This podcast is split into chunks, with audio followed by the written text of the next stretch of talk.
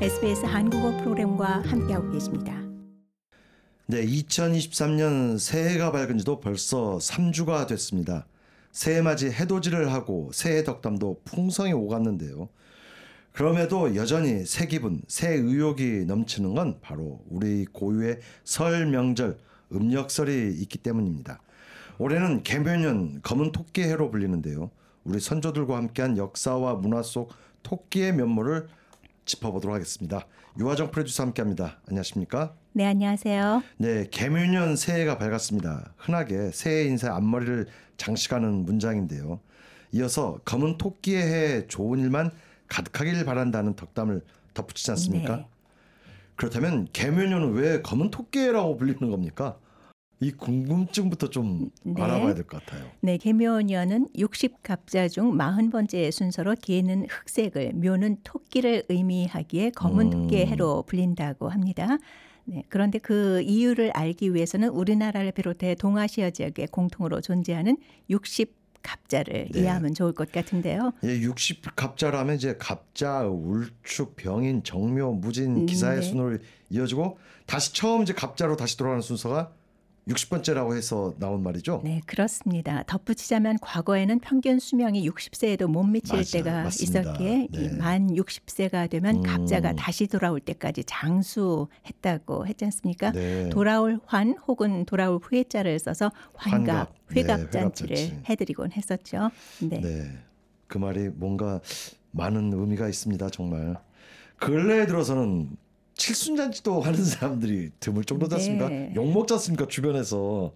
그야말로 요즘에는 이제 100세 시대, 나아가 120세 시대도 도래할 것이라는 말이 나오는데 아무튼 뭐 다시 본론으로 들어가 보죠. 네. 앞서 갑자, 을축 이렇게 짚으신 것처럼 60갑자는 10개의 천간과 12개의 지지가 결합한 60개의 간지를 의미합니다. 네. 하늘의 기운을 뜻하는 천간은 갑을, 병정, 무기, 경신, 임계 이렇게 음. 10개의 수에 맞춰 뭐 10 간으로 십간으로, 불리기도 네. 하는데요. 네. 각각의 천간은 음양, 오행, 색, 방위, 숫자 등의 고유한 속성을 갖습니다. 네. 그 가운데 색을 보면 갑과 을은 푸른색, 병과 정은 붉은색, 무와 기는 노란색, 음. 경과 신은 하얀색, 그리고 임과 개는 검은색. 을 상징합니다.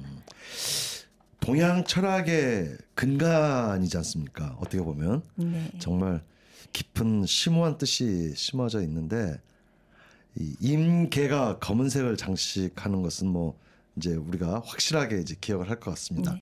개묘년은 검은 토끼의 해. 네.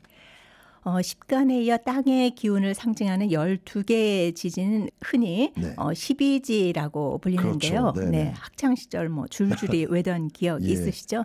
자축인묘, 진사. 오미, 신유, 술, 해로 구성되어 있습니다. 네. 주로 띠로 불리는 동물인 쥐, 소, 호랑이, 토끼, 용, 뱀, 말, 양, 원숭이, 닭개, 돼지가 이 12지를 상징하는데요. 그렇죠. 네. 네, 12지 띠 동물 중 바로 네 번째 토끼가 검은색을 상징하는 개와 만나 개묘년 음. 토끼의 해가 된 겁니다. 토끼하면 예부터 이 온순하면서 재치가 넘치는 동물로 그렇죠. 사랑을 받았지 않습니까? 별주부전. 이런 것 같은 이제 고전 소설 속의 토끼는 영민함으로 위기에서 벗어나는 지혜의 상징적 존재로 그려져 네. 왔지 않습니까? 네, 판소리 수공가와 조선 후기 한글 소설 별주부전의 토끼는 인기응변으로 위기를 모면하는 특기가 등장하죠. 네. 자라는 토끼의 간을 먹어야 병이 낫는 용왕을 위해 육지로 나가 토끼에게 접근하는데 음. 토끼는 바닷속 용궁으로 가면 부귀 영화를 누릴 수 있다는 자라의 꿰매에 속아 용궁으로 가죠. 음. 네. 하지만 용왕이 간을 꺼내기 위해 토끼의 배를 가르려고 하자 이 토끼 자기 간을 육지에 두고 왔다는 음. 이 임기응변 기지를 네. 발휘해 위기에서 벗어납니다. 실제로 토끼의 지능 꽤 높은 편이라고 해요. 음. 호랑이가 45인데 토끼의 지능은 50이고요. 어. 어, 참고로 거북이의 지능은 20입니다. 그렇군요. 용왕님 지능은 좀 더 떨어지지 않았을까 생각이 듭니다. 아이들을 위한 동화에서도 토끼는 꾀쟁이로 자주 등장하지 않습니까? 네. 이소부와 토끼와 거북이의 경주라든가 이 전래동화 토끼와 호랑이에서는 호랑이에게 잡아먹힐 뻔하지만 기지를 발휘해 또 위기를 모면하는 캐릭터지 않습니까? 네, 현실의 토끼는 귀엽고 자그마한 초식 동물로 네. 육식 동물을 피해 다니는 아주 나약한 존재처럼 그렇죠. 보이지만 덩치는 큰데 네. 하지만 우둔한 동물을 속이는 꽤 많은 많은 동물로도 동물, 네. 묘사가 됩니다. 때론 이런 대목이 토끼는 힘없는 민중을 대변해 권력자를 호기롭게 골탕 먹이는 민중의 승리자로 해석되기도 합니다. 음. 네, 토끼는 시력이 좋지는 않지만 두 눈이 양옆을 향해 있어 360도를 모두 볼 수 있을 정도로 어, 뒤, 시야. 뒤도 볼 수 있다는 얘기네요. 네. 오. 시야각이 아주 넓다고 하는데요. 이 네. 빛에 대한 감도는 사람보다 8배나 높아서 어두운 음. 곳에서 더 잘 본다고 합니다. 네, 뿐만 아니라 토끼 소리 내는 거 보셨어요? 못 들어보셨죠? 뭐 킁킁킁 하지 않을까요? 네. 토끼는 소리를 내지 못하는 대신 아. 큰 귀로 주변에서 들려오는 아주 조그만 소리도 놓치지 않고 다 들을 수 있다는 특징을 갖고 있습니다. 그래서 종종 정치인들이 본받아야 할 아. 동물로 회자되기도 합니다. 아, 토끼 소리를 내지 못하는군요. 정치에서 종종 인용되는 토사구팽이라는 고사성어도 한국 정치권에서 정말 오랜 세월 회자돼 왔지 않습니까? 자, 토끼의 여러 특징을 살펴봤고요. 또 상징적 의미에 대해서도 좀 알아보죠. 네. 뭐 다들 알고 계시겠지만 토끼는 한 번 임신하면 보통 너된 마리를 한꺼번에 음. 출산합니다. 네. 일 1년이면 평균 60마리를 출산하는 것으로 알려져 있는데요. 일년에 평균 60마리를요. 네. 어, 이렇게 새끼를 많이 낳는 몰랐습니다. 동물이라 해서 오. 다산과 풍요, 행운을 상징합니다. 네, 같은 맥락에서 토끼의 한자 묘가 자세히 살펴보면 대문을 좌우로 열어젖힌 형상을 하고 있는데요. 네네. 네, 이는 만물이 땅을 밀치고 나오는 것으로 풀이돼 번창, 풍요, 음. 생장을 상징하기도 합니다. 아, 중국 한자의 이 심오함을 또 한번 읽게 됩니다. 자, 네. 토끼는 또 달과 밀접한 관계가 있지 않습니까? 네. 고구려 고분벽화에서부터 조선시대 한시, 민화, 구비문학 등에서 달과 관련 토끼가 등장하지 않습니까? 학교 다닐 때 늘 배웠던 내용들인데 네.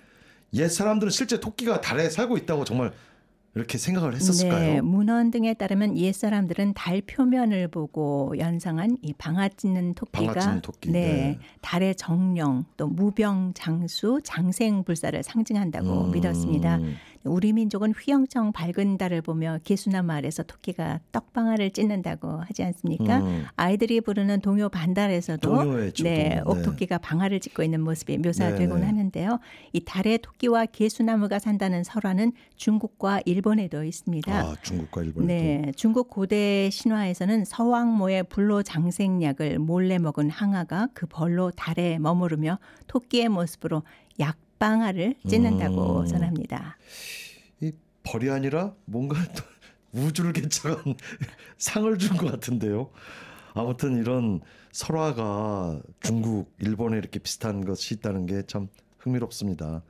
떡방아와 약방아 표현은 달리 했지만 토끼가 장수와 건강을 의미한다는 해석은 정말 같아 보입니다. 네, 불로장생의 상징인 토끼는 동쪽을 수호하는 방위신으로 낮에는 태양의 양기를, 음흠. 밤에는 달에서 장생약인 음기를 받아먹는 것으로 여겨졌고요.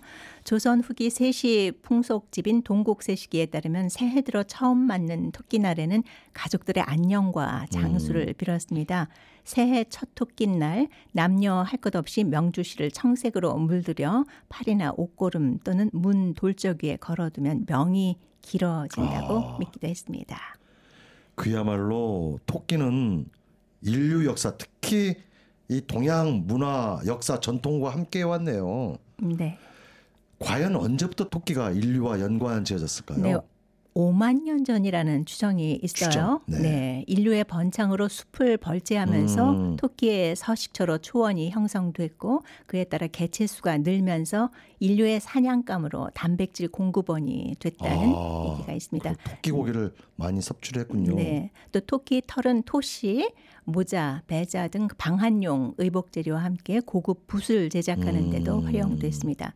1600년 전 고구려 고분벽화, 네. 통일 신라 시대 수막새, 또 고려 시대 구리 거울 등에서도 토끼를 확인할 수 있는데요. 네. 어, 아마도 보신 분들이 있으셨을 겁니다. 창덕궁의 대조전 굴뚝과 음. 경복궁의 교태전 뒤뜰의 성년지 같은 왕실 건축물에도 토끼 형상이 새겨져 있고요. 아. 네, 민화에서는 한 쌍을 이룬 토끼 두 마리가 자주 등장하는데 이들은 금실, 음. 금실 좋은 부부, 예. 네, 다정하고 화목한 아, 관계를 인형으로 많이. 이렇게 만들어서 관광 네. 상품으로 팔고 있지 않습니까? 아, 그래서 그런 인형이 만들어진 거군요. 개묘년 건강과 행복 또 두 마리 토끼를 다 잡을 수 있는 한 해가 되시길 기원합니다라고 이렇게 다들 새해 덕담을 나누는데 원래 속담은 두 마리 토끼를 다 잡는다가 아니라 반대 의미지 않습니까? 네, 그렇습니다. 두 마리 토끼를 잡았다는 두 가지 목표를 모두 달성했을 때 사용하는 표현이죠. 음. 원래 속담은 가는 토끼 잡으려다 잡은 음. 토끼 놓친다입니다. 욕심내서 동시에 여러 가지 일을 하려다 한 가지도 제대로 해내지 못하고 그렇죠. 도리어 음. 이미 이루어 놓은 일까지 망치는 음. 경우를 두고 이르는 말이었던 것이 어, 멀티타스크 시대에 음. 맞춰 이 긍정적 의미로 변형돼 쓰이고 있는 것이 아닌가 싶습니다. 맞습니다. 네. 두 마리 토끼를 모두 잡지 않으면 이 치열한 경쟁 사회에서 살아남을 수 있겠습니까? 네. 두 마리 토끼 잡고 또 세 마리째도 잡아야 될 세상인데 요즘엔 신조어가 정말 하루가 다르게 탄생하고 있는데 예부터 전해지는 우리 속담에는 지혜와 교훈이 담겨 있어요. 토끼와 관련한 속담 또 어떤 것이 있을까요? 네, 눈 먹던 토끼, 얼음 먹던 토끼, 제각각. 음, 네, 이 속담은 사람은 자기가 겪어온 환경에 따라서 그 능력이 다르고 생각이 다름을 비유적으로 표현한 속담입니다. 아, 어, 네. 네, 다른 사람의 음. 다름을 인정하고 음. 존경해 줘라 이런 음. 뜻도 되겠고요. 다문화주의 정신입니다. 다문화주의 사회가 필요한 속담인 것 같아요. 네. 네. 또 영민한 지혜로 위기에 대비해 미리 대책을 세운다는 의미의 영리한 토끼는 굴을 셋 판다는 속담도 있습니다. 한국 정치권에서 자주 회자되는 속담입니다. 네. 자, 개묘년 올해의 토끼 건강과 풍요의 두 가지 목표를 모두 이루고 지혜와 민첩함으로 위기를 기회로 바꾸는 존재로 기대를 모읍니다. 네. 네, 계묘년 새해 음력설 명절을 맞아 역사와 문화 속 토끼의 상징성을 다각적으로 살펴봤습니다. 수고하셨습니다. 네, 감사합니다. 더 많은 이야기가 궁금하신가요? 애플 포드캐스트, 구글 포드캐스트, 스포티파이 또는 여러분의 포드캐스트를 통해 만나보세요.